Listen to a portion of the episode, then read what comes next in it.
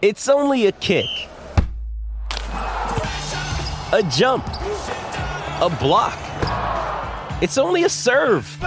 It's only a tackle, a run. It's only for the fans. After all, it's only pressure. You got this. Adidas.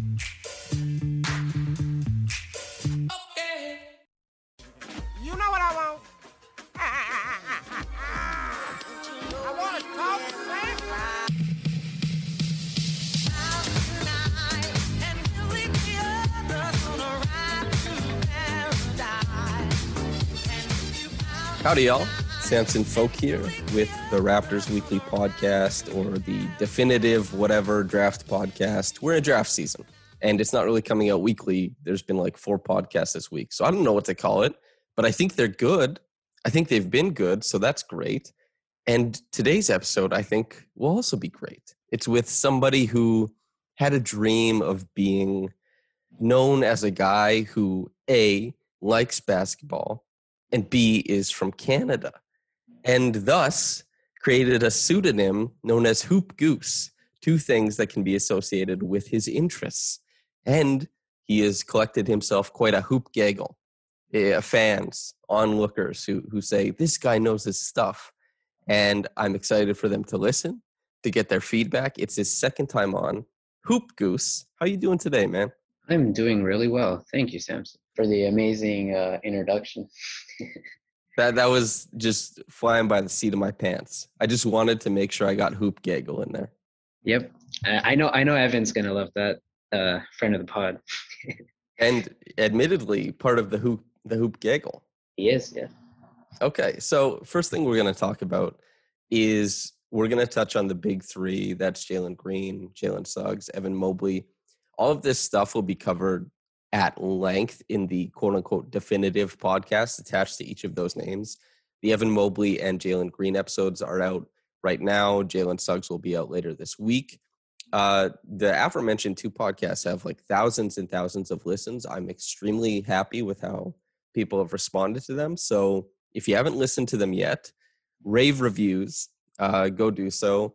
Suggs coming later. But today we're going to touch on those for just a bit. We're going to talk about archetypes, what type of players we're looking for. Not as, basically not really as a drafting process because we're not the Raptors, but just trying to identify players by how they might contribute at the next level. And we'll be talking about mostly second round guys.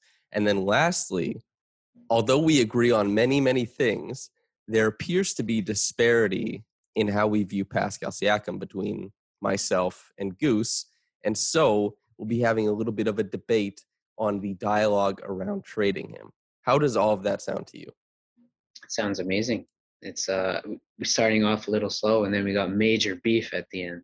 Yeah, big beef. Huge, huge, huge disagreements. Okay, I, I so have a steel chair here just in case. Good, good. Yeah, um, yeah. So let's let's kick it off. Who who do you want to start with as far as the the big three? I'll start with my favorite, which is Evan Mobley. Okay. So uh, you you already covered Evan Mobley, but like just as like a general thing, he's this extremely talented big man who can pretty much do everything. And you're looking at maybe even generational defender. Mm-hmm. Rim protection is amazing. He can switch out onto the perimeter if you want. You can read the floor. And then offensively, which is where I think uh, most Raptors fans is that's where they kind of have a little bit of hesitation, right? Like, oh, he's not that guy. Well, I think the conversation around that guy is a pretty tough one. And I think we'll touch on this a bit more later. Got to keep you interested. But uh, I think he can be a pretty big part of a championship team, even if he's not Kobe Bryant per se. Oh, yeah. That, that was basically, that was Ben's sentiment, was that he could be the second best player on a championship team by the end of his rookie scale contract. And that's a hell of an endorsement. But when terms like generational are thrown around, and the Raptors have always, almost always employed players who their impact metrics uh, far outpace their reputation. And Mobley, a guy who makes his, his bread on the defensive end, and we'll have to see what happens offensively. Although, you know, there's there's a very good base to work from there. He, he has the, the potential to be that type of player. As far as the conversation around him, is he like the objective number two to you? Because that's basically, some people talk about fit and, you know, maybe it's people who like Mobley and want to convince themselves that he's going to be there at four for the Raptors. But I think a lot of the smartest people I talk to have him as like a one B rather than an interchangeable between two and four. Yeah, I think I would land there too. I just, I just think he's a step above the other guys just in terms of how good he projects to be. But, you know, it's the draft. We're all wrong all the time. So, oh yeah. So I'm going to, I'm going to go out on a limb and just judging by reading the tea leaves, I assume that you're a little bit lower on Jalen Green than perhaps some other people have begun to start rating him. Because he his his stock has started to raise quite a bit, and I think it has to do with the correlation of shot-making in the playoffs and not only his archetype, but his body type and the uh, the aesthetic of his game. You watch guys coming downhill, pulling up, and being kind of slinky to get to their spots. You imagine him just plugging in, and do you think that's led to, because, you know, tell us how you feel, but do you think that's led to anybody maybe overrating how he might be able to affect things at the N B A level? I think this is a really interesting conversation, and it kind of shows how the draft process goes, because now I'm the guy who's low on Jalen Green, but like four or five months ago, I was the guy who was high on him. So it's, it's really interesting how, uh, opinions can change just without really anything changing. Like, he's still the same guy he was like four mm-hmm. months ago. So th- the thing I think is being a bit maybe overstated with him is uh, his half-court ability, because I see a lot of uh, very interesting comparisons thrown around. Uh, number one would be Kobe Bryant, and I think that's kind of setting up for a pretty high standard, right? Like, mm-hmm. I don't think that's fair for anyone, but uh, I think if you go back and you look at how he plays, his half-court game is not, it's not that developed yet. There's not, I think the safety in it is kind of being overrated. Like, he shot really well, uh, way better than anyone expected. And I'm not one of the guys that are uh, deep, deep into high school basketball, but the ones that were weren't too high on him because A, his shot was always a bit inconsistent, and two, he's always, for a guy that's as athletic as him, he's struggled to take, to get to the rim basically on his own.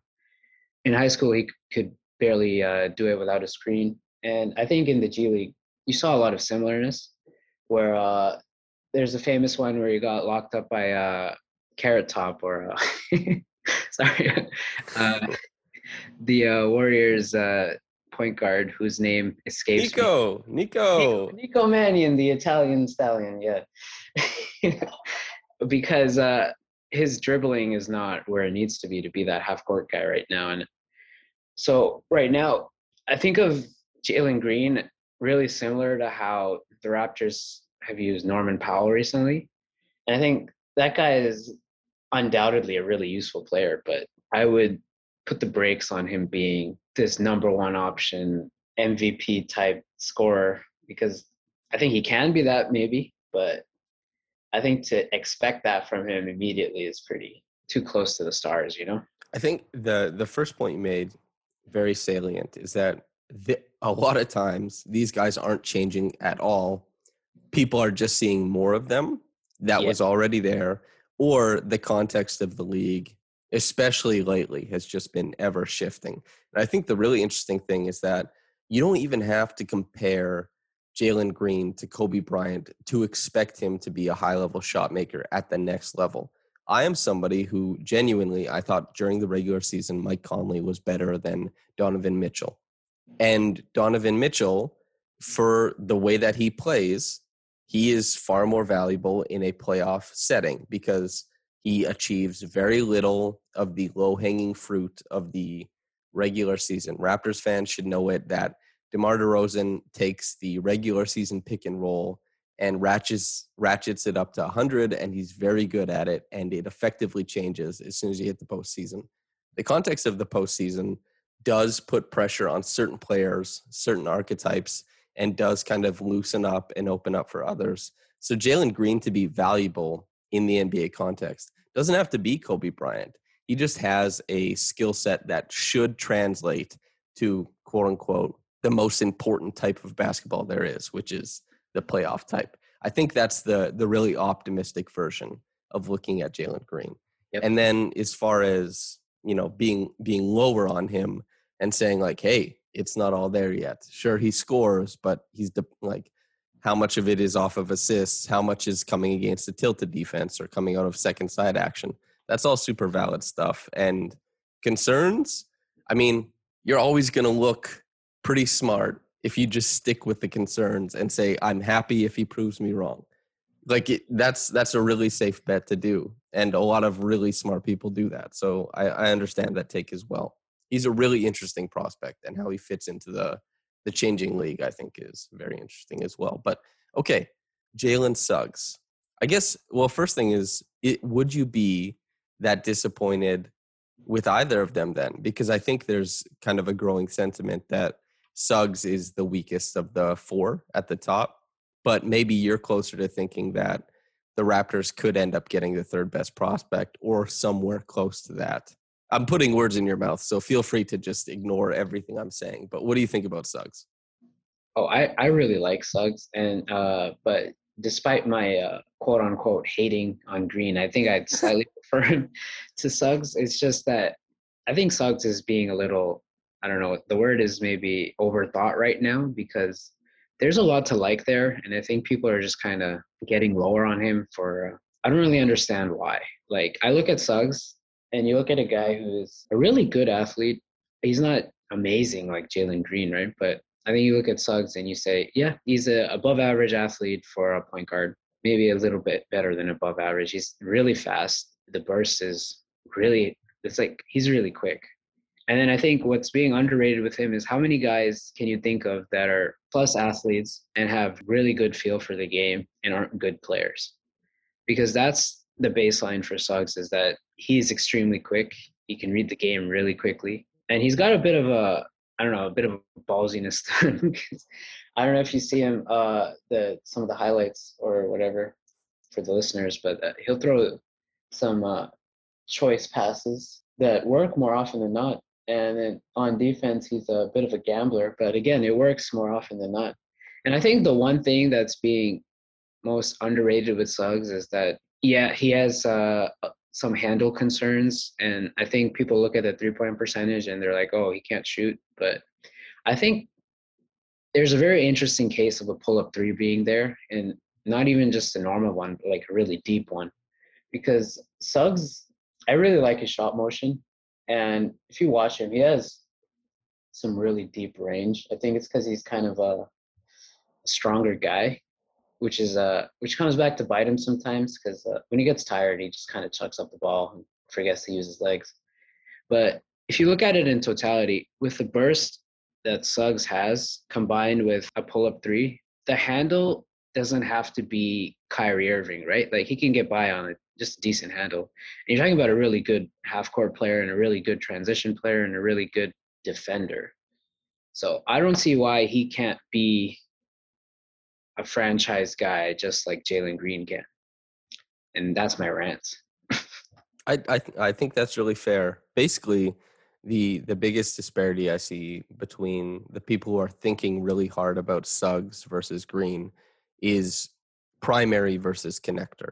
And I know you've seen that floated around too. And yeah. I think a lot of people are leaning towards primary for Green eventually.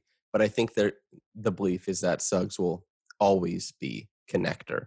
And yeah, but that's the thing too. He's a very good connector already. Like, I wouldn't be surprised if he ends up on the Raptors if it's a rookie of the year. I really like, even though Cade is going to have the ball a lot in Detroit, even though Mobley, if he goes to Houston or Cleveland, will probably have a really good year. Maybe Green puts up numbers, you know, but Jalen Suggs in the Raptors defense, probably going to rack up a really high steal percentage. He's probably going to get in, out in transition a lot. And if it's working off of one of Pascal, Kyle, Fred, whoever, being a connector actually does help a lot next to those guys, because especially during the regular season, the primary stuff is less of a concern than we've seen in the playoffs, where basically it just came down to Kyle Lowry. So I think like Jalen Suggs, he'll be very good, but I think the primary versus connecting player is the big thing. But that's something that Jackson Frank and I will get into, like, to a, a ridiculous degree. I think we'll talk about it uh, yeah. very in depth. So are you ready to do archetypes, Goose? Sure. Uh, do you want to start? Or uh... Yeah, yeah. I'll I'll I'll highlight uh, what archetypes we're going to do, and I'll kind of tee us up. So what we saw with the Raptors this past year was a team that overloaded the back end of the rotation with similar players. DeAndre Bembry, Stanley Johnson, Yuta Watanabe, all guys who were plus defenders. And it, it was a different level, and they had different strengths defensively, but they were all plus defenders. They were all really dependent on the three-point shot going down. Yuta Watanabe, the least dependent. Stanley Johnson, the most dependent. But they were being told to fit into that three and D archetype. And because the three and D archetype was has been so fetishized in the N B A, no dribble, just threes and defense, just vibes, right? The Raptors were just stockpiling those types of guys on the bench and just asking one of them to hit. But they've been hitting on those guys for years already, that the there just wasn't a lot of diversity as far as how they've been growing players and then the guys they bring up from the nine oh five, for example. So it seems like it would be good to bring on a different type of archetype and try and grow them. So combo guards, second round, what do you have in mind? Well, I think I think one that's already kind of a fan favorite with the Raptors, but uh, maybe has risen up too much, is uh, Bones Hyland, which uh, I don't know if you've heard of him, but for the mm-hmm. listeners that, that haven't, he's this uh, shooting demon combo guard that has uh he'll just pull up from anywhere, really, but most of his value is being this off-ball Emmanuel Quickly type shoot uh yeah combo guard who just fits into the the offense. He can take a tough shot, he can create his own shot, uh you run him off the line, he can finish at the at the cup. The defense is not really there yet, neither is the passing. You don't want him to be initiating, but I think if you're looking at second round guys and you're looking at like, oh, well, we're going to have Malachi Flynn on the floor, we're going to have Pascal on the floor, we're going to have uh, some somebody else to start the offense, and then the ball swings to Bones, he can take a tough shot, he can be that late clock guy, or you can run some actions to get him three-point looks. And I think it looks pretty good, especially right now where we're seeing the value of pull-up threes just skyrocket. Yeah, that's my Bones take. That's good, because I talked about Bones with P D as well, and he was also very high on Bones. And as you acknowledged, like maybe he's getting a little bit too high that he won't even be around for the Raptors when the, the second round picks come. It would yeah. be really cool if he did. I do really like the Emmanuel Quickly comp, just as like a frame of reference to say this guy, because when I think of Emmanuel Quickly, I think of a guy who can jab step and get around a closeout, and the ball won't be trapped in his hands, and you don't have to reset if it's there with like seven seconds left. He'll find his way to a jump shot, and his shot making will be at an adequate level that you feel good about that, that the ball won't be a waste when it ends up in his hands if it's not the highest level of created shot. For example, like there's there's metrics to weigh what type of shots you're creating for teammates. Pascal Siakam was really high in that metric, especially out of the post, but the shot making off of Pascal's passes this past year was not very high. And Fred Van Vliet, for example, creates lower value, but he does it in a very high volume. And that's where guys like Bones, I think, could plug in, because they just need to get a little bit of an advantage to get like downhill, to get into space, to make other teams pay. Whereas the DeAndre Bembrys or Stanley Johnsons or Yutas, you really had to serve them shots on a golden platter. And that made the Raptors offense kind of, well, you, you saw it. We all saw it. It was drought heavy, but uh, any, any other guys as far as combo guard, second round? A guy that might be in our range is uh, David Johnson, who uh, before before the season, he was projected as a top twenty guy. Uh, he just kind of fell as others rose. And the strength with him is that he is he's like six five. He has like a plus he has a plus wingspan. He's a good defender. He can shoot spot ups. He's not a guy you really want taking pull ups. And he can run a second side pick and roll for you. And he does all these things at a fairly high level.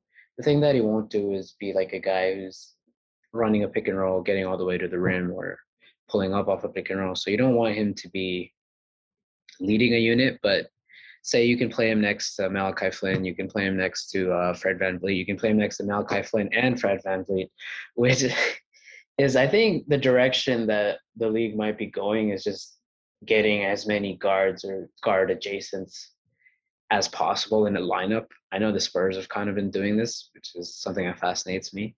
But if you're trying to do that, if you're trying to play like two or three guards, I think David Johnson is a good bet to be one of those. I think my three favorite teams to watch this year were the Spurs, the Hornets, and the Nets.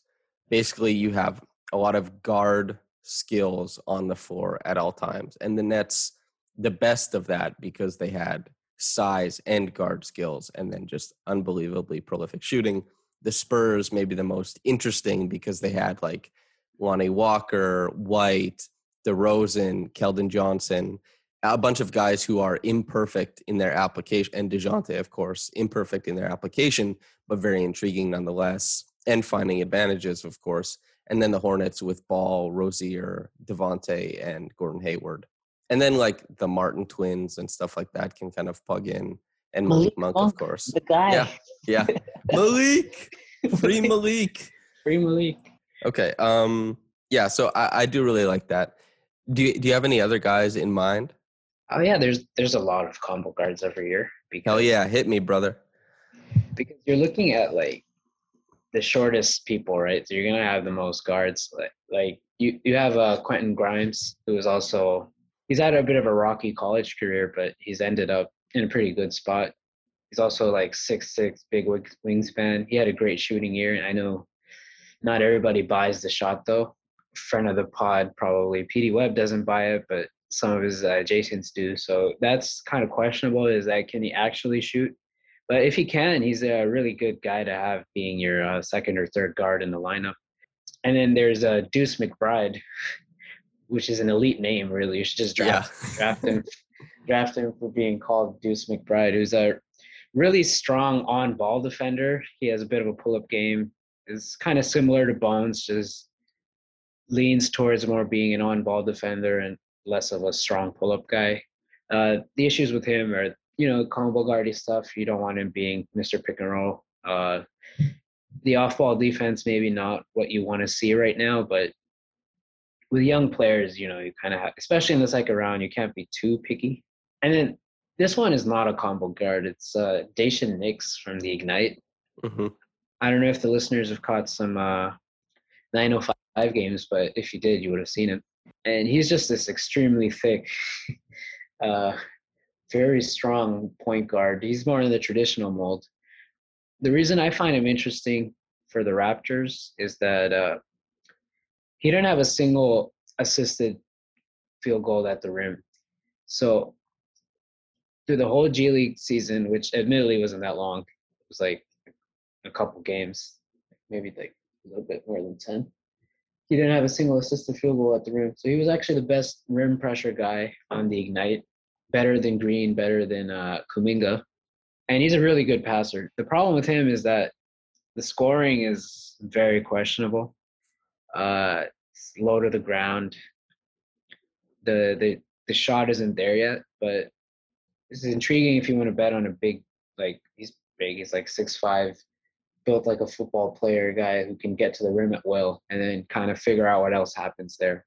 So when we talked about Dacian, uh, when P D was on, he framed it as, you know, his season was bad for his stock, but could have been good for how he'll translate to the N B A. Do you agree with that, or do you understand that framing? Yeah, I understand that framing. I think he was uh, projected to be a first-round guy, and now he might go undrafted because he did not have a good combine performance. for a guy that you want playing off of others, like like Knicks did in the Ignite, where he was playing off of uh, Raptors legend Jarrett Jack or the uh, uh, or, uh, Green and Kuminga, is that those are the kind of lineups he would play in on an N B A team. Mm-hmm. Okay, that makes sense. Let's do. Can we do non-stretch bigs? Because I think that's a really interesting archetype. For example, Beef Stew, Isaiah Stewart last year seemed like a guy primed to bring value and to be picked later perhaps than he should. And he had a really good rookie season. And I think it's because he doesn't package the sexy aspects of the N B A in his game. He's just constantly doing the heavy lifting and all the underrepresented skills. So are there guys you think, they don't have to be the Beef Stew mold, but non-stretch bigs, real grinders, who do you like? There's a lot of bigs in the second. I think one guy we can keep an eye on is uh, Daron Sharp out of uh, U N C. Uh, his stock has not gone well for him, just off playing off a tough team. But defensively, he's pretty interesting because he's a guy that might excel at multiple coverages versus just being really good at one. So instead of just being a drop guy, he's a guy who can uh, drop little. He can uh, he can play a, above the screen. He can play uh, maybe blitz a little. Uh, kind of similar to Wendell Carter, mm. now in Orlando. And just having a versatile defender. Uh, he's a really good passer for a big. That's my main fascination, is that I just love bigs who can make decisions. Have you seen uh, have you seen a lot of his pick and roll possessions defensively? Uh, I've seen a bit, yeah. What's what what what does he give up most often? Because you know some guys they can they can be really affecting to the on-ball guy, but they can surrender, whether it's, you know, by the way they're placing their foot or how they're opening their hips, the the pass over top and stuff like that. What's what's his biggest strength and weakness, do you think? I think the biggest strength would be uh, containing the ball handler, and then mm. the thing with him is that he's not too big, so you're not going to be really shutting down the paint with him, you know, which is why I'm not extremely high on him. Like, I think he's an N B A guy probably, but is he going to be a starter? Is he going to be more in the uh, fringe starter type mold? Is the big question with him isn't the defense, really. It's the offense, because he didn't shoot any threes. Uh, he didn't have a good time at the free throw line.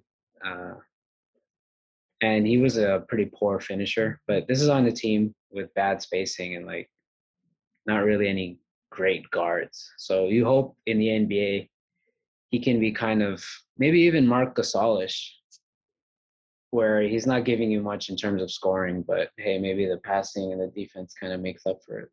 Okay, and as far as, do you think he has a, a swing skill at all, or do you think it's just you need a composite average of a bunch of things to kind of bump up? I think of the shooting, I don't think it's hopeless. Like, the form is good. The touch isn't terrible. Like, maybe in a couple of years he can shoot. But yeah, the, the thing for him is just being able to be okay offensively, just enough to be like that defensive rotation big, right? Because I think in the second round, you're not really looking for uh, stars as much as you're looking for guys that just stick. It's very rare that you'll find a guy that's like an above average player. Yeah, if, if you find a guy that you can pay above the minimum in the second round, I think you're really happy. And then anything above that, you start becoming really, really pleased with what you have there. So yeah, that's a that's a good point. Any maybe, other non-stretch bigs? Maybe an M V P. Yeah. There's some interesting. Uh, there's some interesting bigs just in the international leagues that are just like these freak athletes that haven't really been able to uh, produce in like these like second second division type leagues, like uh Ibu Badji from uh from F C Barcelona is very interesting because he is huge, like seven one. He moves extremely well.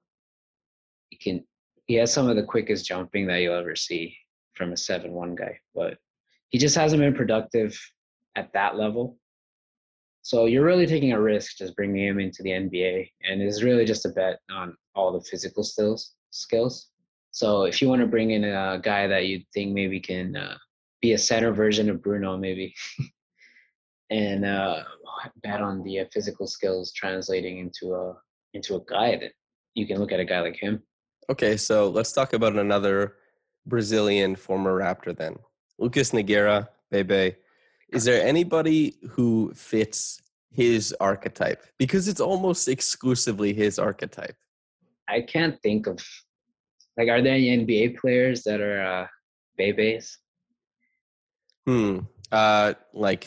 Maybe Thad from this year is a little like he he has some Bebe in him, but he's also too advanced in other areas.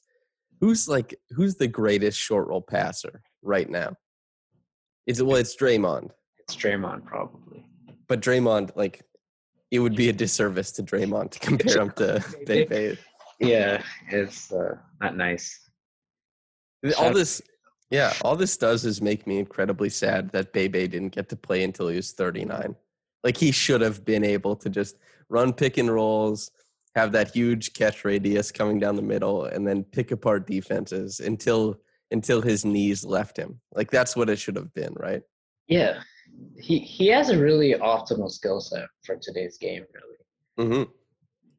It's just about, I don't know, it just never completely translated for him, which is kind of sad, but I think he had everything you needed to be a, like a good N B A player. Yeah, I'm I'm surprised he didn't find a team that really made it work with him. But halcyon days. Uh, stretch bigs. You want to talk stretch bigs? Ah, sure. One of uh, one of my one of my favorites is uh, Matthew Hurt from Duke, which is uh, he has a cool name, but. He doesn't get a lot of love because he's like this like frail, tall, skinny white dude. But he can really shoot it. And he's not like a motion shooter type. He's like a, he's like a big man shooter, right? So he'll be like uh, he actually shoots a lot like Boucher does with the trebuchet type thing, but it's not as uh trebuchet-y.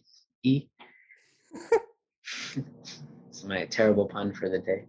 Uh, but the thing with him is that he can uh, self-create a bit. So he's kind of similar to like a a discount Gallo maybe. Is that you have him stand on the perimeter, or you can make shots from there. Or you can uh, you have him post up, and he has this like he has this Dirk one-legged fadeaway game down. Like, he dropped forty on the team this year just off that and off threes. And I think he's being a little underrated as because it's hard to find shooters that can also create for themselves. And physically, I think he can hold up in the N B A. So, but he's not going to be a plus defender. So off bench units being discount Gallo, I think, could be really useful to a team, especially like the Raptors, because we talked about how that the the fifth guys they had weren't really able to be shot makers or guys who can maybe finish off suboptimal looks. That's a guy who can fit in and do that. That's always what I appreciated. Like, when I think of a guy whose game isn't perfect and doesn't fit all the things you'd want, like Doug McDermott, is that he'll shoot it. And he's a good enough shooter that he can make you pay and he can provide some value regardless. And his craft as far as moving off ball has really developed in the N B A, but he has to shoot it. And that's like the big thing that I, I wonder if you have the answer. Like, Matthew Hurt, is he one hundred percent? He gets to the league, he's going to shoot the hell out of the ball, because sometimes guys just don't translate. And for whatever reason, the the speed of the N B A, the physicality to get anywhere else on the court, just everything like that, it makes you so uncomfortable and changes the context of how you shoot. Matthew Hurt, this guy's a shooter shooter. Yep, he can shoot the leather off the ball. The uh, the question with him is maybe his range won't be too deep because he's a two-motion type shooter. Mm. It, that That's what lets him kind of create his shot a little bit in the mid-range area. So I think it's a worthy trade-off, and I, it'd be a it'd be a nice bet in the second round, is just trying to get a guy who can capitalize off these advantages that the other Raptors make. Okay, and... Uh, do you have any other stretch bigs that you're kind of looking at? There's a really interesting one who's very Raptors-y. His name is uh, E J Onu. He actually didn't even play in the N C double A. He played in the N A I A, sorry, N A I A, the National Association of Intercollegiate Athletics. And then he's uh, recently had a run from the G League Combine to the N B A Combine just based off his ridiculous wingspan, which is like, he's like six eleven in shoes and he has a seven eight wingspan, which is uh, very interesting. And on top of that, he's a forty percent shooter on volume, which is what caught everyone's attention, I suppose. So he is very similar to a lot of uh, guys that the Raptors like for the nine oh five, just because of being not a traditional guy, just coming in like, they seem to really like guys who come off the beaten path and put some investment in them. So that's, Onu is a guy who's comes off like a weird development path, but he's got tools and he can shoot. And you just kind of hope he can do everything else. He's, he sounds like a database guy where yeah. you're just you're just looking for outstanding markers and he pops up and then you start looking deeper, especially if he's from N A I A. But that's the, the nine oh five is littered with guys like that. So, yeah, nice pull. I like that a lot. And also shoots the leather off the ball. Haven't heard it in a while. Really like that. That colloquial, colloquialism is is top tier. A very old school one, but uh, I like it too. You're you're an old soul, Goose. Old soul. Yeah, I get that. I get that from you. Okay, uh, wing shooters, and hopefully they shoot the leather off the ball too. But who do you have in mind for wing shooters? Uh, my favorite one is probably Sam Hauser, which is a it's a very Sam Sam type podcast. But he is a he's a six eight, uh, plus wingspan. It's not, nothing like. I think it's six ten wingspan, and he's a really good shooter. Like, he's probably the best shooter in the draft. Like, off the top of my head, I would say that he is, just because unlike a guy like uh, Corey Kispert, who does a lot of his shooting uh, in standstill positions, Hauser is a guy who does most of his off movement. So he's a guy that maybe you can use him like running off a double drag, and then he catches the ball and immediately fires it up. How, how long have you been doing draft stuff? Not that long, like twenty seventeen, maybe twenty eighteen. Okay, that's that's definitely enough for this question. The best shooter in the draft, have you have they always translated? No. Since since you've been looking at it? Okay. Can you elaborate a little bit on that? Yes, because I think what people underrate about shooting is that the amount of athleticism you need mm-hmm. to even get a shot off in the N B A. I think Matt Thomas is a good good one, because Matt Thomas is a really good shooter. I don't think anybody would disagree with that. But the thing with him that separates him from J J Redick is that Matt Thomas was just always a step too slow off these actions, where by the time he got his shot off, it would be contested, whereas J J, he would have gotten it off by then. And I think it was either the speed or the physicality that Matt couldn't fully translate. But I think with Hauser, that he's not like a small guy. He's like six eight, positive wingspan. He's not as quick as maybe uh, Duncan Robinson is. But I think there's enough to take a chance on him and hope that, you know, he can be that shooter guy, because these guys are extremely valuable in just any type of matchup, right? Where you have like a motion shooter who can really get the defense in chaos. How do you feel about Nick Nurse utilizing a guy like that? Not great.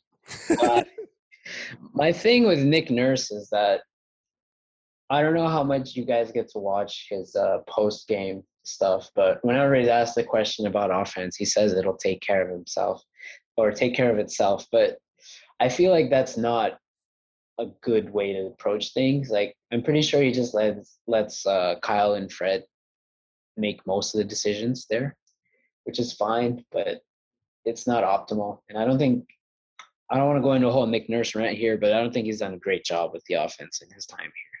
I, I, you know, I'm on the, on the, well, we're in the same boat as far as offense goes with Nick Nurse. I thought, and yeah, last year, I thought when they tried to implement stuff, it was largely successful, and it made you wonder why there isn't more implementation. And then you go to the opposite side of things where Nate Bjorkgren went to the, the Pacers, and it was kind of like always a hat on a hat. Like, there's way too much going on. Uh, something that uh, Evan Gualberto and I talked about with Caitlin Cooper. Like, there's sometimes you just need to take the advantage that's being created. that's what Indiana was doing. Whereas the Raptors are like, we're we're going to take the same advantage over and over, and it's not even much of an advantage. And we're not even going to run a bunch of stuff to create that. We're just going to – they they really were comfortable with supplementing their offense with transition and just relying on defense. And it's tough because we're not in practice and we don't see what's working or not working. Like a Pascal a Pascal Siakam pick and roll that returns like great numbers on a points per possession basis might just be an absolute train wreck every time they run it in practice for whatever reason. And then I would understand why Nick Nurse would be hesitant to let them run it in game. But when it's returning such positive results in game, it's tough to turn your nose up at that. And that's, yeah. Coaches, it's so hard to evaluate. But I think that Nick Nurse, they could use a little bit more ingenuity offensively. And yeah, that, that's something I really wonder about. And will come up when we debate the Pascal stuff, I'm sure. So that that could be really interesting. Uh, other wing shooters, who do you like? Another one that I've talked about before on Twitter is uh, Marcus Bagley, who is uh, the brother of the uh, famous Marvin Bagley. But he plays a quite different game. He's uh, pretty athletic himself. He can, but it doesn't really translate to the court too much because he's not a guy who can dribble too much. But the interesting thing with him is that he's a big wing, like six eight, positive wingspan. You know, the spiel with uh. He can shoot, and he's a really he's been coached really well because when you watch him, his shot prep is often like just perfect. Like he's got everything aligned, he's ready to go whenever he gets the ball. He just didn't shoot that well before his injury, and then he kind of just has he's had like an up and down off the court st- stuff going on since then. But yeah, he's a guy who's young, athletic, can shoot, and he showed off some shooting versatility too. He's not a guy who can just stand in the corner and is just going to shoot. He's a guy who can move around a bit, maybe take like a one dribble pull up sometimes, which is always a guy that may be worth betting on. Okay. And of everybody we've named, the Raptors have two second round picks. Who are your top two? Hey, it's Kaylee Cuoco for Priceline. Ready to go to your happy place for a happy price? Well, why didn't you say so? Just download the Priceline app right now and save up to sixty percent on hotels. So whether it's Cousin Kevin's Kazoo Concert in Kansas City, go Kevin, or Becky's Bachelorette Bash in Bermuda, you never have to miss a trip ever again. So download the Priceline app today. Your savings are waiting. Go to your happy place for a happy price. Go to your happy price, Priceline. It would be really dependent on who uh, number four is, because I think, like, if I'm drafting Evan Mobley, I'm probably not drafting another big two, right? But yeah, Cam, Cam is probably staying. Yeah. And Freddie will get a shot out of Cam for sure. Yeah. So if we get Evan Mobley, then yeah, I'm not taking any bigs. I'm just going to take the, the guards and the, the shooters. If we get any of the other two, I think it's interesting because I think if you take Suggs, you don't need as much playmaking from your combo guard, so maybe you lean more towards the shooter. But if you take Green, I think you could use the uh, the extra ball handling and the extra the extra passing. So I would lean more towards the passers. But the top two of just guys I think that'll translate to the league the best would be Bones and Hauser, because I am really high on the value of three-point shooting right now, and those two are the guys I think can be the biggest difference makers in that area. Okay. Excellent. Excellent. It would be really interesting to get uh, Green and Knicks. That would be something.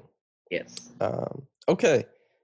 Uh, is there any other guys you want to touch on before we get into uh, the debate? Oh, not really. I think we can, we can start. Okay. And listeners, I, Goose and I talk a lot.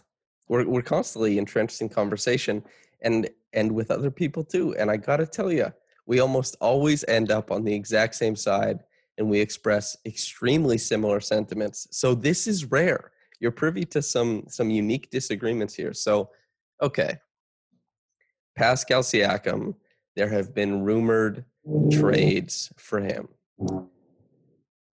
Yes. Most famously is the Golden State number seven and Wiseman, correct? Is that is that what we're looking for, plus Wiggins? Yeah, I think maybe fourteen. I'm not quite clear on that. But I, I don't think that was uh, the – I don't think that was what was pitched. Okay. At least at least the the fourteen, I think, is an addendum that Raptors fans have made, but I oh. don't think that's what was leaked. I see. Yeah, well, it's been the uh, the gossip at the uh, N B A Combine is some version of this deal. Uh, I'm not really privy to the conversation that happened there, but uh, the people that do have been reporting this as more of like uh, it's less of a like, oh, this is gonna happen. It's more of a, hey, maybe, you don't know.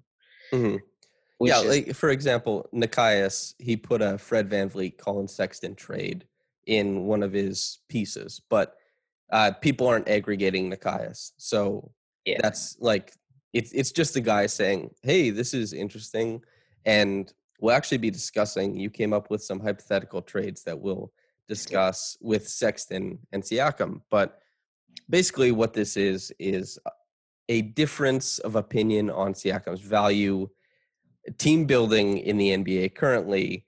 And we're using Siakam and this trade situation as the vehicle to get there. And so we'll start off by saying, I am pro keep Siakam. Goose is pro trade Siakam. And if you'll agree with me when I say I am not anti trade Siakam if it was a ridiculously good trade, but I believe currently that he is at his lowest possible value, being that he tore his labrum. He just had a a season that, while it was much better than most people think, the sentiment around him has soured to the point where big names and media are discussing him as a distressed asset at a max contract. So all that considered, I don't think he can achieve the commensurate return that the Raptors would be owed. I think that would be very difficult to get. And I also think it muddies the timeline. And I know everybody's been saying timeline relative to O K C is kind of a meme, but I think it muddies the timeline and how the Raptors have orchestrated their current contracts. I think it's almost impossible to maximize the current situation by trading Siakam with reasonable trades in mind. So that's my opening statement. Now you go right ahead. Right. So I want to start off by saying that I'm not saying that Siakam is trash or he's bad or anything. I think Right, totally. Yeah, I think Samson and I probably have a pretty close value of just how good Siakam is. I think it's more the disagreement is, do you keep him? And the interesting question here is, in terms of roster building, is, well, what's interesting to me is that I think you should always be looking for that guy, right? The uh, the superstar, the uh, all N B A guy, the... Uh, the guy who's going to lead you to, I don't know, the promised land. Right. And Siakam is a very good player. In fact, uh, we can even start off by just talking about how much of an underrated season he's had. Because I know you wrote a really good article about it. So I don't know if you want to talk about it a bit, but I think it's kind of gone under the weather, just how good Pascal was this season. Yeah, especially offensively. Okay, so let's let's do the... Let's lay out how we evaluate Siakam currently, and yeah. then we'll go from there. Okay, so Pascal, to me, is a player I think that is, and this is probably our biggest disagreement relative to this conversation, I believe that Pascal is closer to all N B A than he is to not all-star level, if that makes sense for a frame of reference. I believe that his talent and his ability to defend a lot of positions, not only in meaningless games in the regular season, but in a way that he was one of the highest value defenders in the playoffs, the playoffs that everybody said were terrible for him. He really graded out as a monstrously effective defender. And that was while he struggled offensively. So even in his struggles, he's going to bring you, in that context, extremely valuable defense. Offensively, he is underutilized. I think that objectively, the Raptors give him very little screen help. They don't help him in very meaningful ways. He went from being you know, at the twenty-seventh pick, a guy who was shooting three mid-range jump shots a game, plus a transition to a guy who obviously paired along with, or a triplet of Siakam, Lowry, and Kawhi Leonard, helped lead the Raptors to a title. He hit the game-winning shot over Draymond Green. Hell of a bucket. They put him in an absurd amount of isolation. And this is where it's reading the tea leaves. I would assume this is not Pascal throwing his weight around in the organization and saying, I need I S Os, give me the ball. I think this is a lack of creativity on the on the side of Nurse, in that he does not give Siakam screen help. He's one of the highest usage isolation players in the league, and they just ask him to make something out of nothing quite often.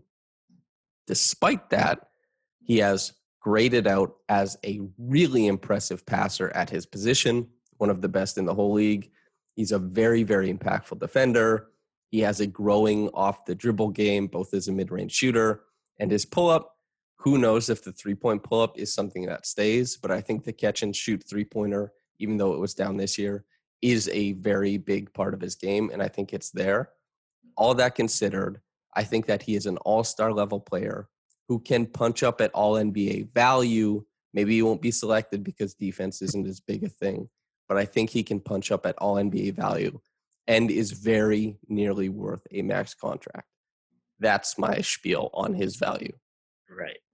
And I would say I agree with like all of that. Like, we can even like throw out some stats. Like uh, I think in terms of assisted field goals, like Siakam was like ninety-ninth percentile of in among bigs of not getting assisted, right? And I think, would you agree with me that this is the worst roster that Siakam has ever been on? Yes, yes, I think that's that's true. Yeah, so I think in terms of being optimized, he wasn't really anywhere close to that. And on top of that, he had like COVID, and I think there was another injury situation with him. So his year has made him probably pretty underrated, because I think he is a good player. Like I said before, he's not like some scrub like Ben Simmons. Oh, jeez. Oh, man. No, but we're, we're keeping that one for later. Uh, I would say that Siakam is probably a top thirty or top forty guy most years. I think this is a disagreement with me and Samson, is that a top thirty, top forty guy is not a perennial all-star. I think Siakam is probably the rung below a perennial all-star. Like maybe like uh, Al Horford-esque would be my comparison, because and Al Horford was a very good player, so nobody come at me for that. But he's a player who's felt most when he's surrounded by good talent, because his game isn't really suited to be this LeBron impression that the Raptors are trying to push him into, or like Carmelo or whatever. He's not this uh, I S O creator guy, right? Even though he's, I think he's done a good job of trying to be that guy. Mm-hmm. I just don't think he's that guy, right? His statistics are comparable to LeBron, Giannis, guys of that ilk. Even Tatum, they were for a little bit. Uh, his isolation numbers anyway. Like he, he did his damnedest, but it's clearly that he's not going to be that guy. Yeah. But he doesn't have to be that guy. I don't think this is on Siakam. I think this is more of a, a Raptors thing, is that they try to make him into that guy. I don't think he is that guy. I think if I have Pascal, I want him to be a guy that I'm getting him the ball in motion. I'm trying to get him mismatches. I'm trying to, I want. I don't want Pascal to slow down his game. I want him to be going full speed all the time, because I think that's where he's at his best, is when he's just turbo Pascal, you know? Mm-hmm. So even even the passing stuff that you talked about is, uh, I think he's a really good passer. He even started manipul- uh, manipulating defenders this year. Uh, there might be a couple clips on Twitter of that. Second but, level, too, is a yeah. big thing. Second level, he's manipulating the help, but a lot of it he does off a standstill, so he's not really moving. Mm-hmm. So he'll just be like set up somewhere and just like, you know, like a like a big man does, right? Because that's what he is. He's a big man. He's not a guard. So I think that Siakam is a really good player. I don't think his three-point percentage will be this bad again. If it is, that's probably a problem. Troubling, yeah. Yeah, because I think the only way that Siakam's value is worse next year is that if the threes stay bad and his mid-range game regresses a bit, which would actually be a problem. But I think I don't think that's going to happen. I think I don't know what happened with the threes this year, to be honest, because even on his catch and shoot looks, he did not shoot well, even when he was wide open, which is just weird because the last two seasons he's been an above average guy. He's not like not shooting the leather off the ball, but, but he's a guy that you have to care about on the perimeter, even though uh, teams haven't in the playoffs so much. Like I know one of the big adjustments in the Philly series was that they put Embiid on Pascal and just had him help off of him. But yeah, I think he's a really good player. I think most years he should be a threat to be an all-star. I just don't think he's a franchise player. Well, I was just going to say, I don't think he's a franchise player. And that means if there's a trade somewhere that might lead us to a franchise player, I don't think they should not do it. And we can discuss the trades that are out there and why those aren't that. But yeah, that's okay. Maybe. That's that's the big thing, I think, is the biggest disagreement is that I view him as not a perennial all-star, but I the, it depends on his, his three-point shooting, basically, is that I believe that he will give the value, the on-court value in the regular season of uh, of a near all-N B A player perennially. I do think that. And the the wrinkle is that he hasn't shot the three-pointer really in the playoffs. Like, as you said, in the in the title run, the the 76ers really, they they they used that against the Raptors, that if he got the ball and there was a set defense, he was not comfortable just shooting it over the top, even if he had space. And a lot of players aren't. But and then the next year you go, it's Brooklyn and Boston, and he didn't shoot the ball well either. So that's something to consider for sure. But the big thing is that I don't believe his value right now is at a place where your return generates a player better than what he is currently. That is my big thing. And I do think that if you let him play back up to his ability, where he's not injured, where he isn't coming off of a perceived bad season, that you could trade him down the road. But I think right now, I don't agree with that. Sure. But the other wrinkle to this, I think, which is really interesting, is I think the last two seasons, uh, or maybe even this one, it's even a little more uh, contestable, but would you say that Kyle Lowry has been our best player? I don't think Kyle was the best player in two thousand nineteen, two thousand twenty. I thought it was Pascal Siakam. And in the playoffs, Kyle became the best player. And that became because of the burden of creation. He was the only guy who got downhill off the pick and roll. But during the regular season, and I think it'd be fair to say for some people that Pascal's creation load, he played above his head. But I do think for the large part of that season, Pascal was the best player. See, I would disagree with that. I think I think the All N B A that year should have gone to Kyle. I thought it should have gone to Tatum. Or, yeah. Well, Kyle's not a forward, but... Like, you know, I think Tatum should have been second. Pascal should have been third. I think uh, the one that people complain about was Chris missing out, right? Ugh, whatever. Yeah. We're not nice to Chris Middleton on this podcast. I, I like Chris just fine.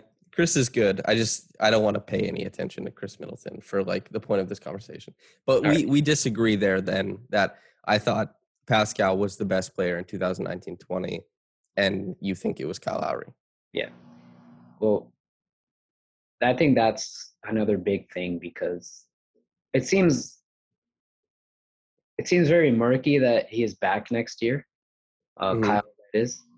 So it leaves the Raptors in a pretty interesting position because Kyle, I think, for the better part of a decade has been like a top ten, top twenty guy, like pretty much every year. And mm-hmm.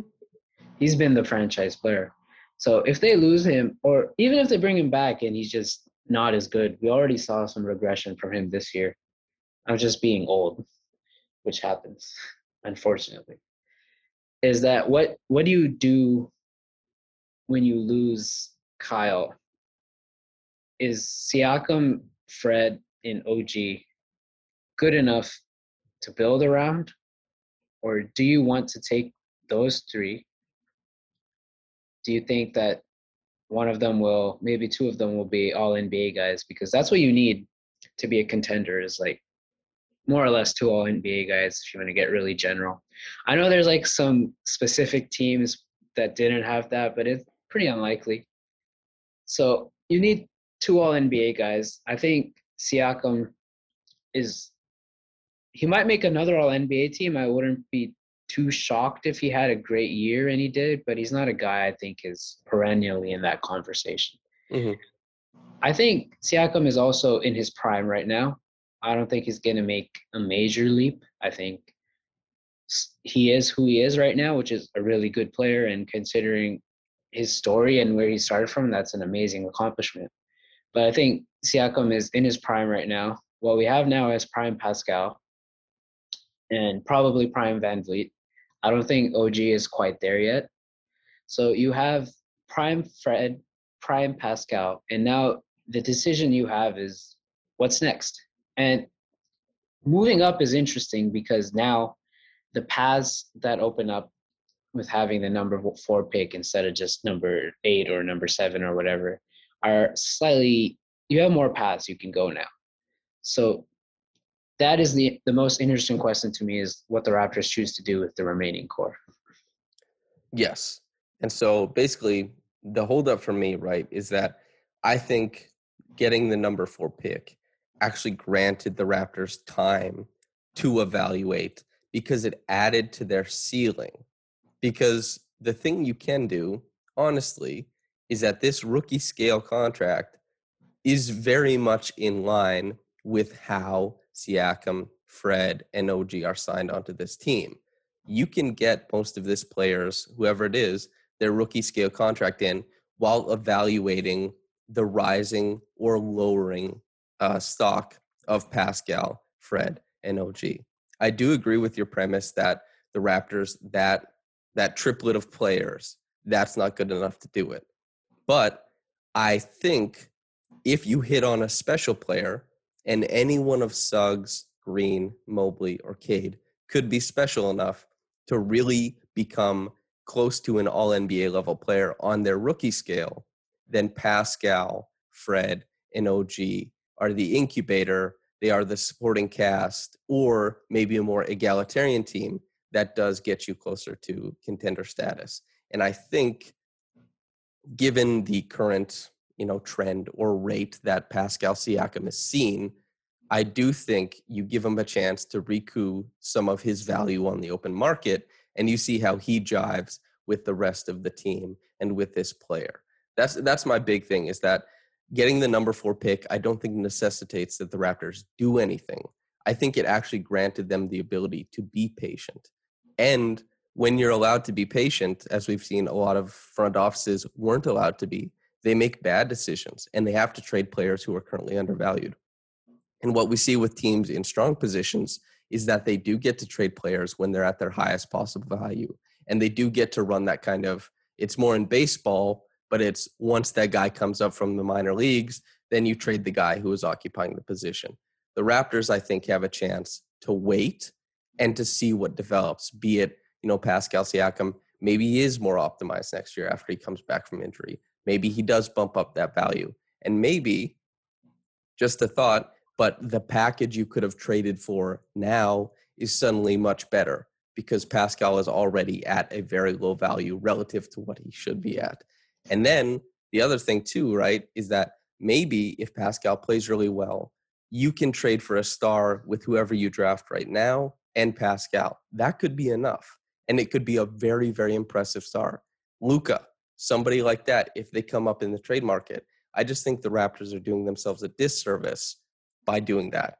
And then the rebuilding thing, I struggle to see a package where you get a player better than Siakam.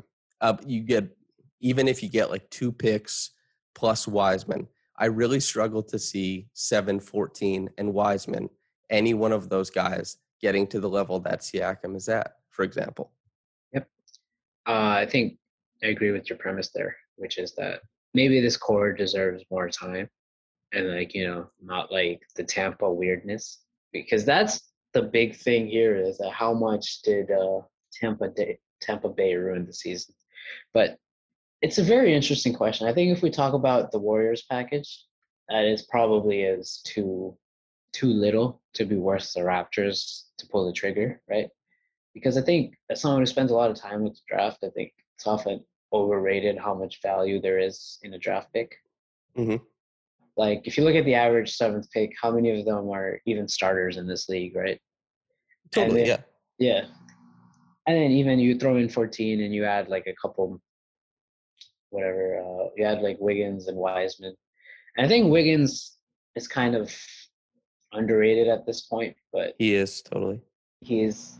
I think I'd say he's like a good. Uh, he's like a starter level pl- player right now, right? Like you're starting Wiggins, it's it's fine.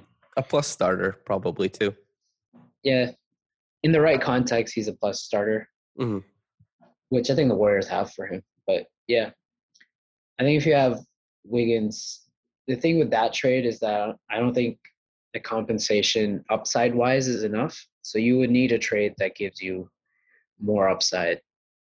So let's say that let's say that Evan Mobley falls to number three, and then you get a call from the Cleveland Cavaliers that, oh, okay, if you give us if you give us number four and Pascal, we'll give you number three and Colin Sexton. Is that a deal that you would be interested in? That's that's really interesting, but I don't think I would do that, if that makes sense. I think that the cost of trading up for one position has never been that high. Which is why I threw in uh, Sexton to keep it interesting. Right, totally. but but even with Sexton, I just think the disparity between Pascal and Sexton, it's still much higher than – because that's like as, as you're saying, that with – you know, I think I think that's your premise, right, is finding the talent that sits at the top end of the league. And there's yep. a bunch of guys from player number thirty to player number seventy who are so interchangeable as long as you have the top guy. Yep. I think that Sexton has basically no chance and has to work really hard and maximize a bunch of things to even get to seventy, for example. And like he has to shoot really well to get there. It, his defense has to improve a bunch, all those all those types of things. He's a valuable player. I like Sexton, but I think the disparity between impact as far as Pascal and Sexton just is too much as far as I'm concerned to even to broach that. Fair enough. What if you added uh, Larry Nance? That's really interesting to me. And then so so this is where that on its face seems like a good trade, right? But then I'm wondering, is Larry Nance on the team when Sexton and Mobley are like are on their timeline, the optimized, now the Raptors, they've done it. They've retooled or rebuilded, whichever you prefer. Now that now they're on their way. Or is Larry Nance value for the in-between years, right? Like that that's what I don't understand is are are you because he's on a he's just on a different path. And then you have to wonder about what his contract looks like, basically. Which is and then you have to wonder about O G and Fred, who are very, very good in the context of a winning team, because not only are they good and scalable, but they're really affordable. And so the Raptors are currently built with how they're, you know, the the structure of their contracts to be a good team. And that's why that's why I think you wait on Siakam, because I think it's more likely that Siakam recoups some of that value and you trade into a spot where you're getting a superstar, or you you wait for number four and you reassess as a team that has like culture and that kind of stuff as you move along. Heat culture. Yeah, exactly. Yeah. If that, think, if that makes sense to you. Yeah, it does. I think the logic that I'm getting at there is that if Siakam is a top thirty, forty guy, and you can bring in a guy like Nance to approximate some of his impact, because he does a lot of the same things, mm-hmm. just not as well. And then you add more upside to the team. In the long run, would that be worth the downscale in the short term? I don't think so. Not not in this specific context, not with Sexton, And what, what about just in a more general sense? Like, you're adding a young guy, some picks, and you're adding like, like let's say two top one hundred, one hundred fifty players in Siakam's place. No, I don't, because I, I maybe, and maybe this is, you know, we, we view those players differently, but I, I do, I do think that you have to expect to get a player that will e- come very close to Siakam's impact and his value. I think that's, that's something you just have to get back. Otherwise, w- what are you doing really? Right? Because the team as is currently constructed isn't meant to just hold over. It's, it's supposed to be competing, and you have a chance with this number four pick to compete while also kind of harboring the, the future as well. You get to, you get to have your cake and eat it too, I think, with this situation. That's, that's what I like about it. And I think trading Siakam for anything that is suboptimal moves you out of that situation. And also, I struggle to see the Cavs trading for Pascal, but also giving up Nance and Sexton. Like, if we're, I, I don't know if the Cavs do that deal. We're just throwing out some stuff now. But, uh, yeah. So, yeah, that's fair. Uh, I don't think I completely agree with you on that. I think we're just in different spots in terms of maybe how good the team is, because after this offseason, the only way they'll really have to get better is through trades, right? Assuming that Kyle is gone, we have about an odd twenty million in cap space in not a great free agency class. After that, the Raptors will be capped out for the next three years or so.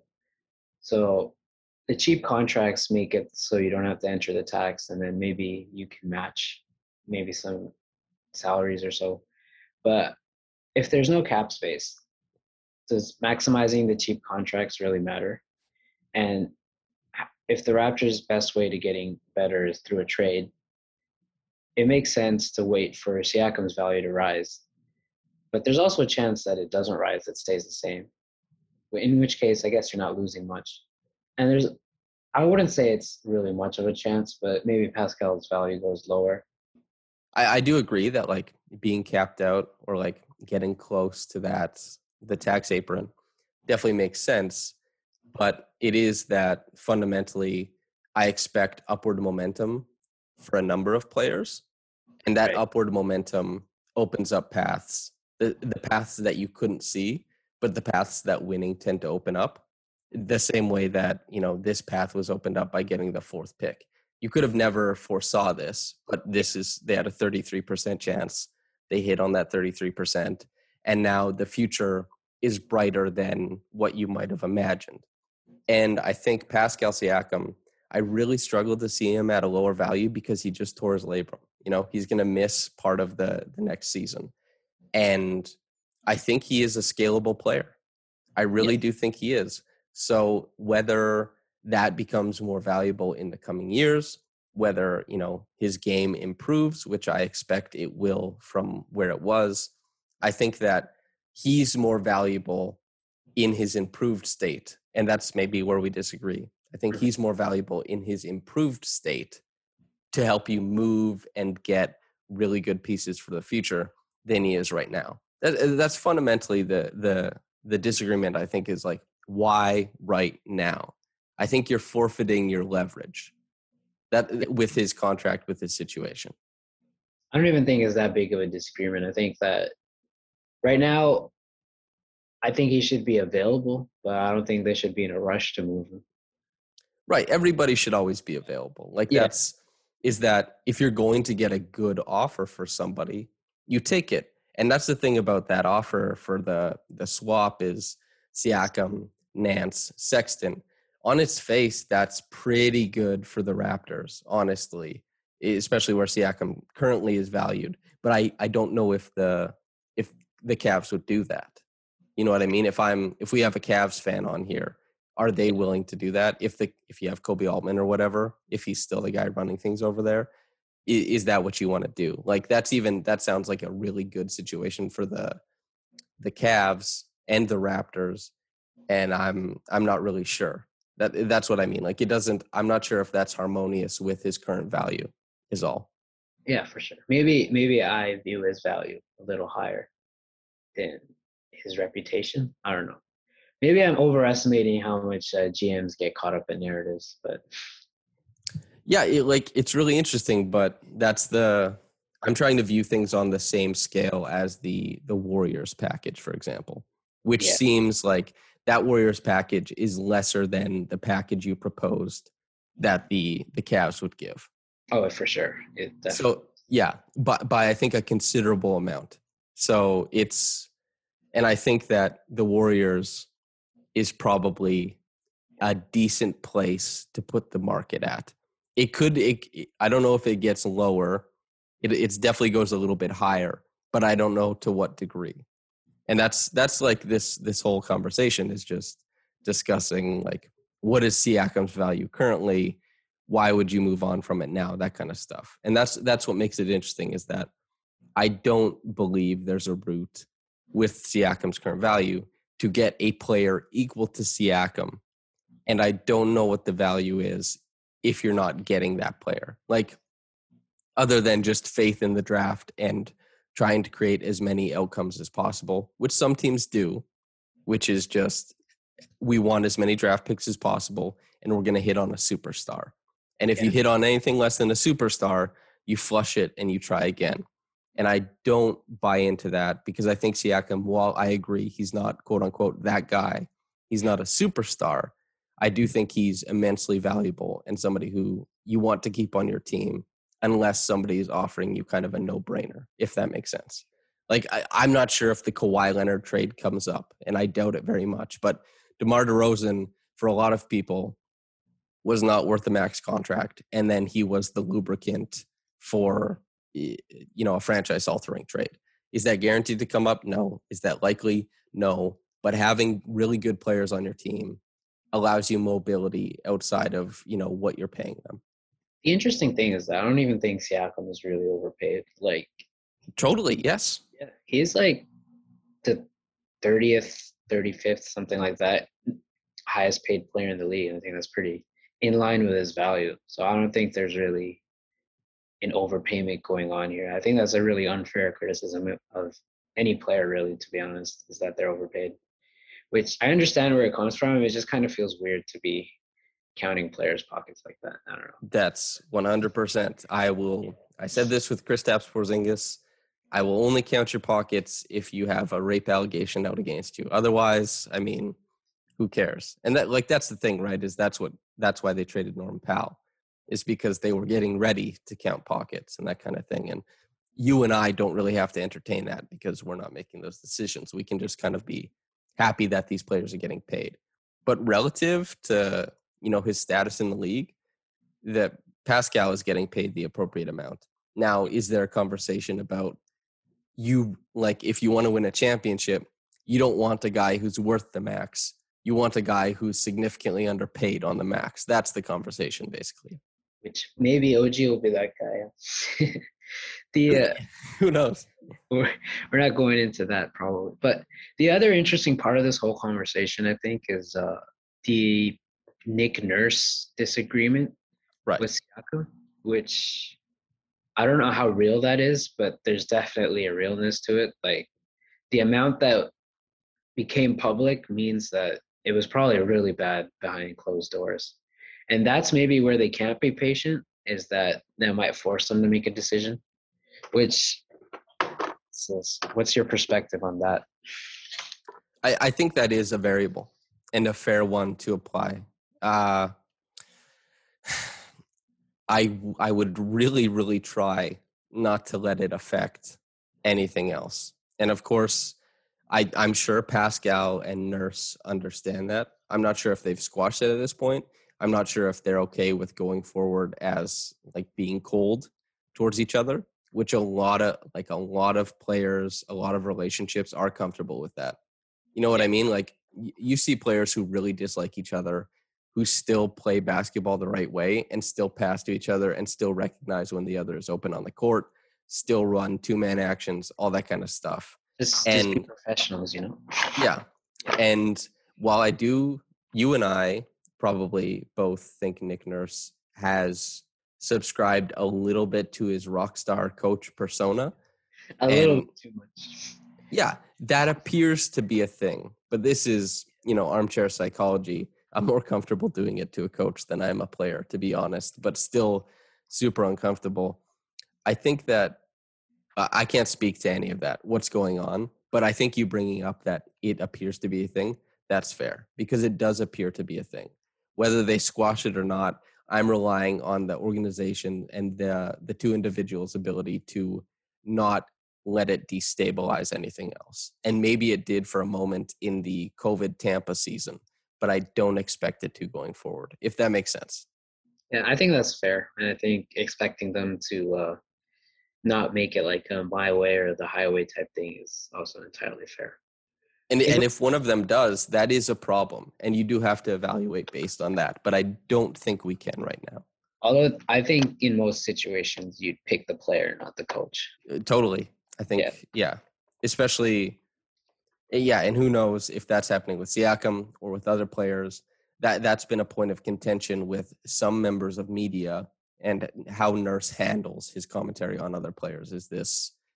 Like, he'll openly lament about these players, and I don't know what precedence there is that that's valuable. Of course, like, Raptors media last year and, like, Raptors fans were like, oh, yeah, like, this is awesome. I I was never in that boat. I I don't know why everybody liked that he would just come, like, out somebody publicly and berate them, and then they play better. I, I really, like... Negative affirmation does not really seem to be like the way to do things. And I, I don't know if there's correlation between any of the, those things, like with William Liu and what he said about Chris Boucher. And then people start saying like, oh yeah, like William Liu got Chris Boucher going. I don't think that's the case. I think that's just people like talking. So yeah, yeah I don't agree with a few things that Nurse does. And if he's going to be that guy forever, like, then he probably won't stick around in places for that long, even if he is a super good coach. Yep. And we we just saw that with uh, Rick Carlisle, which the recent one is, uh, I don't know if you can really blame that on Rick, but he's had his uh, moments in the past. Yeah, and getting Luka probably prolonged that, that situation as well. Like, he probably wouldn't have stuck around in Dallas. He probably would have went on to somewhere else or did a different level of coaching or something like that. Like, I think Luka being there, actually, it seemed like the disagreements between Luka and Rick actually like made it shorter, but genuinely, I think it made it longer because they knew Rick was a super good coach and they wanted him to, to coach Luka. And eventually that ran out, but it's, I think that was probably coming to an end anyway, as a lot of the, the very particular coaches do. Like Ty Lue being, you know, a guy who can really create a harmonious locker room out of a locker room that isn't is super impressive to me. That's, that's incredibly impressive. Yeah. I think that's probably an underrated part of coaching is just managing everybody. Like I think at the N B A level, most head coaches are more or less the same in terms of like X's and O's. Like if you're an N B A head coach, you know what you're talking about in terms of basketball. Mm-hmm. It's usually the people management that you'll see that'll set coaches apart. Like that's something Greg Popovich has managed to do amazingly well over his extremely long tenure is just connect with his players. If that's a problem with Nurse, I think that might be an issue for the Raptors going forward, but maybe it's a little too early to focus on that. Yeah. But the signs are there. Yeah, like any N B A coach, it's it's philosophy for how to play basketball because coaches share sets. Like everybody knows what everybody else is running. It's not like it's very rare that a coach comes up with something new and everybody's like, oh my God, can you believe? It's about the philosophy of how a team's supposed to play, what sets fit into that philosophy. And the coaches differ on philosophy, but most coaches know like every play under the sun. Like that's Evan Gualberto, who I do a podcast with. He coaches at the high school level and with um, junior N B A and stuff like that. And I feel like he never misses. So I'm like, well, what the hell? A head coach in the N B A, they must know everything on God's green earth. You know what I mean? So yeah, that's a, an important distinction. You want to walk through the rest of the trades and kind of uh, talk about it? Yeah, sure. We can just do like a quick little overview on why they're terrible or why they're good. Well, it's it's hard to come up with trades, so I don't I don't begrudge you. But okay, so these are these are trades Goose came up with. I assigned him this, and you know he had a short amount of time, like basically just a day to do it. So don't uh, I swear to God, listener, if you go into the comments and you say, "Oh, these trades are so dumb," we don't care. Okay, we're just trying to talk about some stuff to get into some hypotheticals.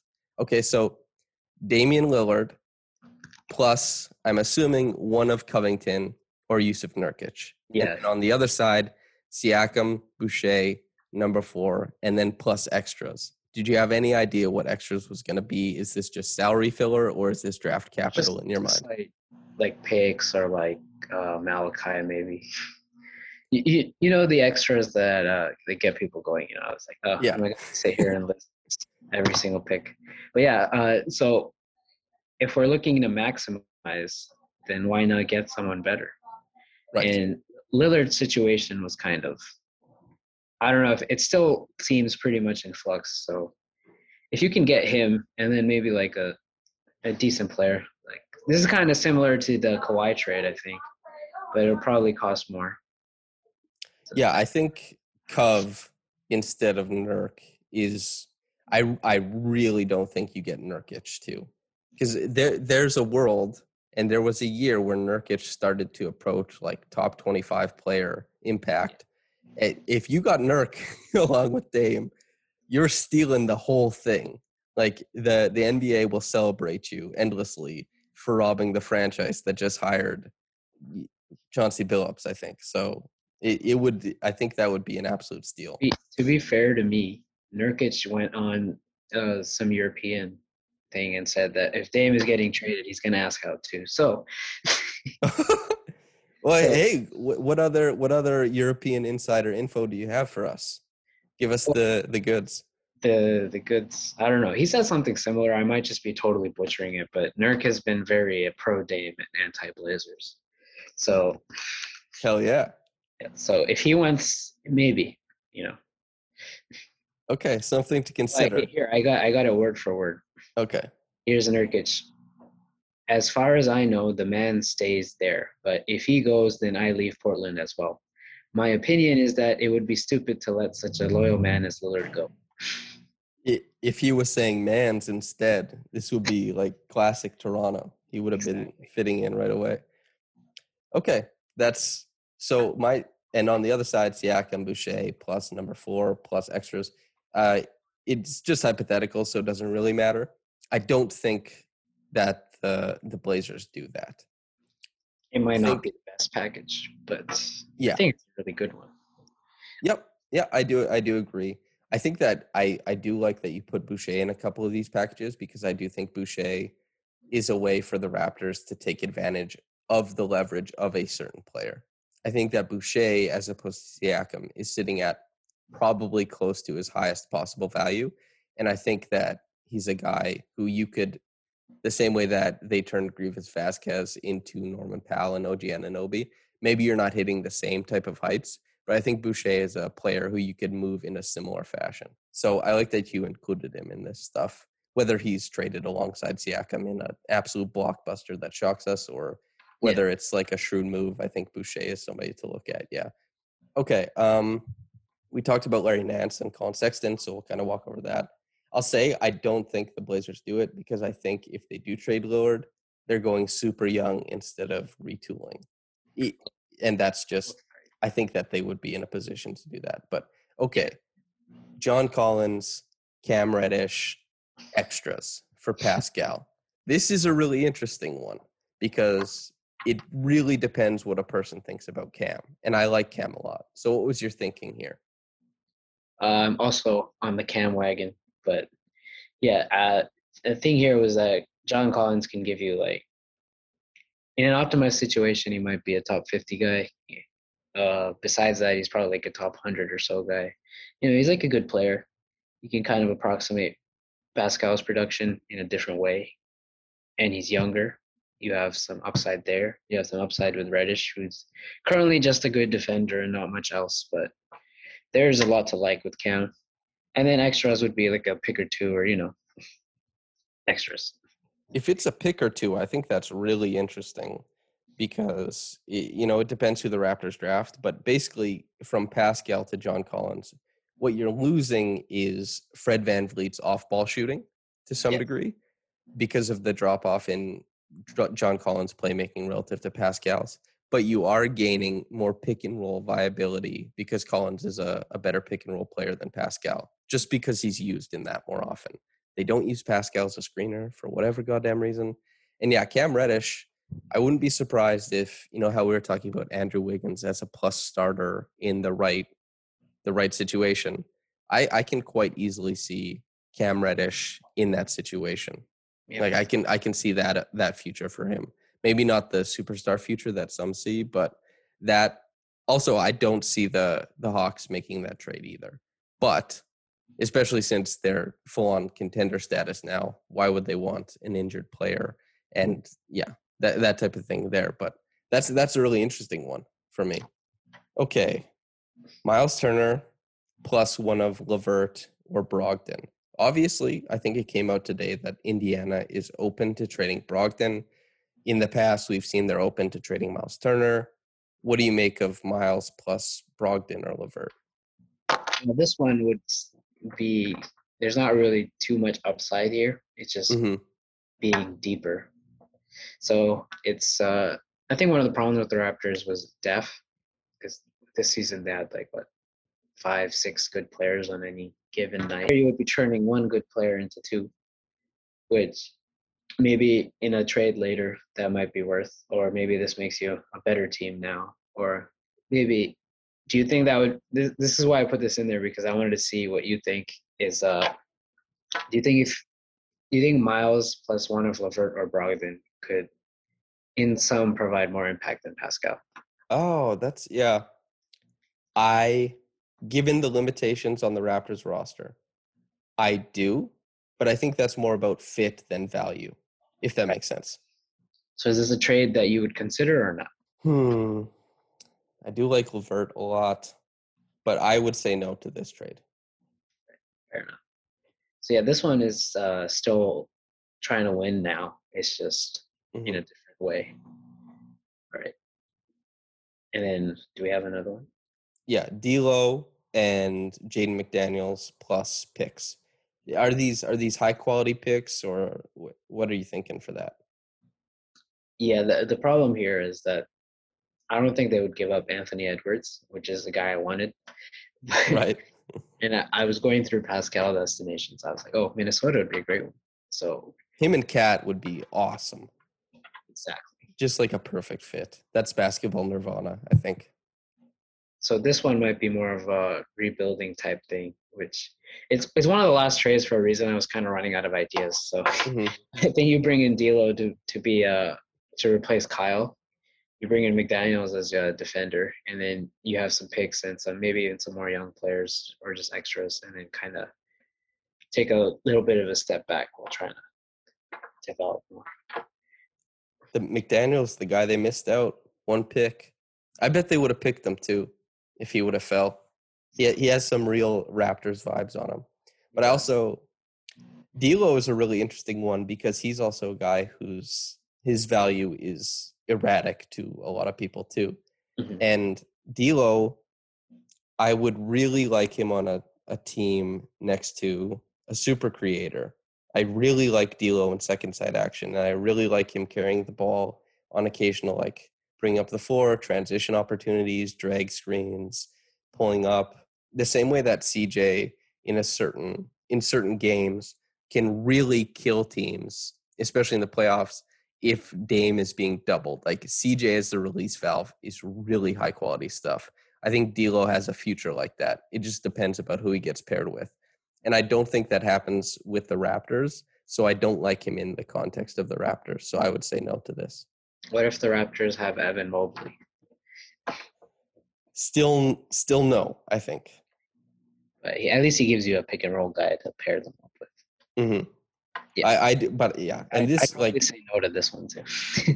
But I really like D'Lo's game. Like I just love watching D'Angelo Russell. So if D, if D'Lo was on the Raptors, I would have to, even though he's I think a much worse player than Pascal, Yes. And I, I think I rate D'Lo higher than most people too, but I would selfishly be like, oh man, very excited to watch a lot of D'Lo.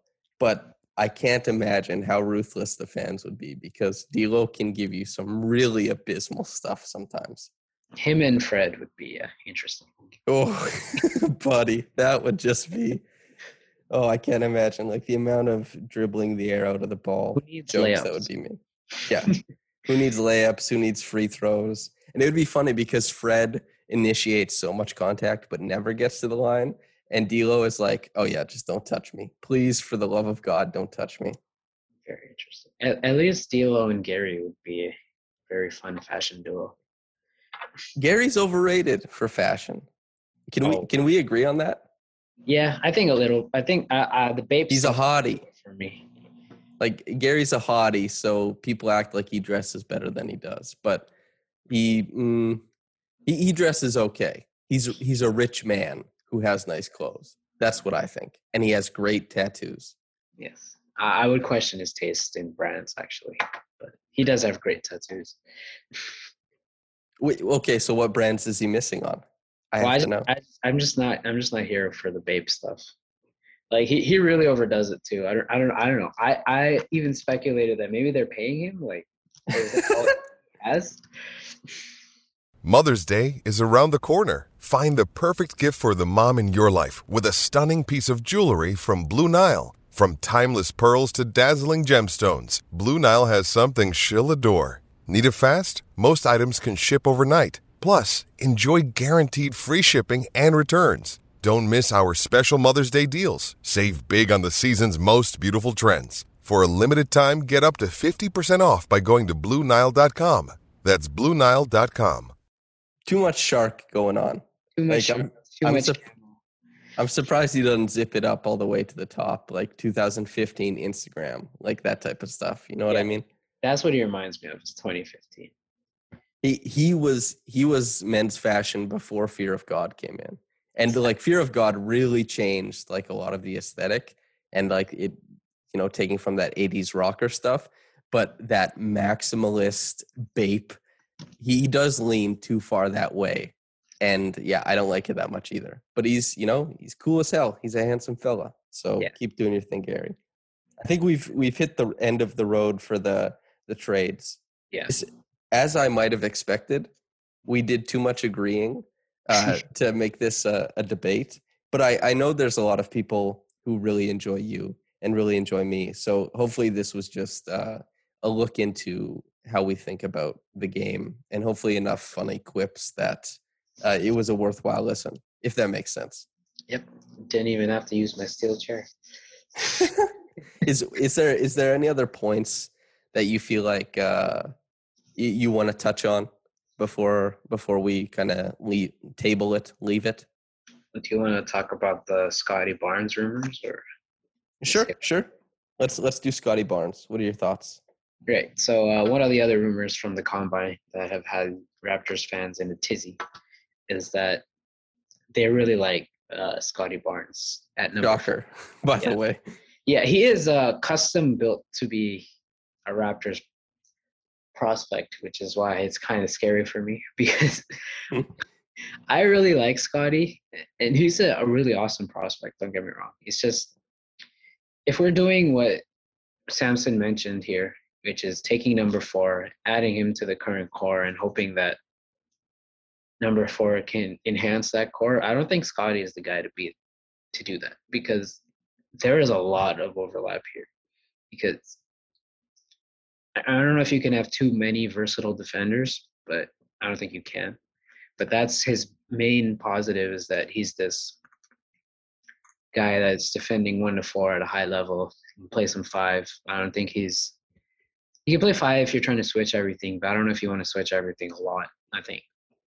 Philosophically, for me, I don't want to switch everything all the time, so I'm not trying to play him at the five all the time. And he's a great passer, but a lot of what he does is pretty, is a lot of what Pascal does. And mm-hmm. there's already a lot of overlap between Pascal and O G, especially offensively. I think we saw that a little bit as they gave O G more touches, is that they kind of like to operate out of the same type of spots. So if you had a third guy there, I don't know if that can really work. If Scotty makes sense if you you're trading Pascal, to be honest. But yeah.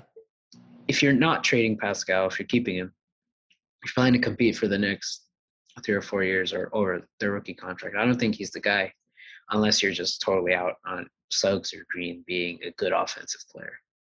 Yeah, that's that's interesting. You bring up the overlap is that offensively they put O G and Pascal in a lot of similar situations. And one of the biggest differentiators between the two is Pascal's grab-and-go game. And then they bring in Scotty Barnes, who really has a grab-and-go game. It's just like and since offensive, yeah, limited offensive players having a bunch of overlap. That's what you worry about. You don't worry about K D, Harden, and Kyrie and, like, who's going to have the ball. But if there's guys who only work in similar contexts and you're like, yeah. we're just running this, that's a problem. Exactly. And since this is the Nick Nurse slander pod, uh, he's not he's not the guy that I trust to figure it out either. So I don't know. I, I wouldn't like that unless they do move Pascal. I'd just rather take Suggs or Green or whichever one of the top four is left and just deal with that. But that's just my opinion. Scotty Barnes, forty-five extended, isolation. Make it happen, pal. We need some advantage creation. Please, buddy. Make it happen. Uh, do you have any any fashion takes before we get out of here? Anything else? Uh, and, and you know what? If if you if you want to, if the, the rumors keep flying, we can do the definitive uh, Scotty Barnes podcast if it continues to keep buzzing, if you're interested. I wouldn't mind. We can look okay. into that. Yeah. Okay. And uh, any any other fashion takes before we get out of here? Fashion takes is uh, I don't know. Uh, short shorts. Cool. Short I'm, shorts are cool. Short shorts are cool. I'm on Team O G. Well, you know where I stand. I'm yes. a huge proponent of the short short movement, and uh, to the point where people called me gay on Twitter, and I was like, okay. Short shorts, uh, I think, in a lot of contexts, require uh, more fashion positive people. I, I think so too, and uh, fashion positive is seen as an effeminate feature. So uh, yes. we still got work to do in the dialogue. And you know what? I'm willing for the short, short movement to have strangers on the internet call me gay. I don't care. I they do were it. They do that anyway, so. Very good. Okay, Goose, before we get out of here, is there anything you want to say as far as plugging? Uh, some people plug their work. Some people plug a book. Uh, Ben Pfeiffer plugged Positive mental health messaging. Uh, do you have anything in mind? That's good. That's good. Positive mental health message. Uh, yeah, I would say positive messaging. Uh, don't get too mad at me for this. And it was purely hypothetical, I swear. And yeah, just uh, if you like my my content, just follow me on Twitter, and then we can uh, we can have more of me and more of Samson too. So that's it. That's a quote. You can have more of me, end quote, Hoop Goose. Yes. Um, it'll be linked in the in the podcast if you if that's how you're listening to it. You can just click his name. But if not, it is quite literally how it's spelled, Hoop Goose. Goose, thank you so much for coming on, man. It's been an absolute blast. And thank you for giving so much time. Oh, absolutely. It's always a pleasure. Okay, brother. I'll let you go. Listener, thanks for tuning in. I hope you enjoyed this. It's kind of been a marathon, maybe the longest podcast I've ever done for Raptors Republic. Yeah, and uh, yeah, like two hours. Yeah. But yeah. Uh, whether you got into it in the morning or at night, have a blessed day and goodbye.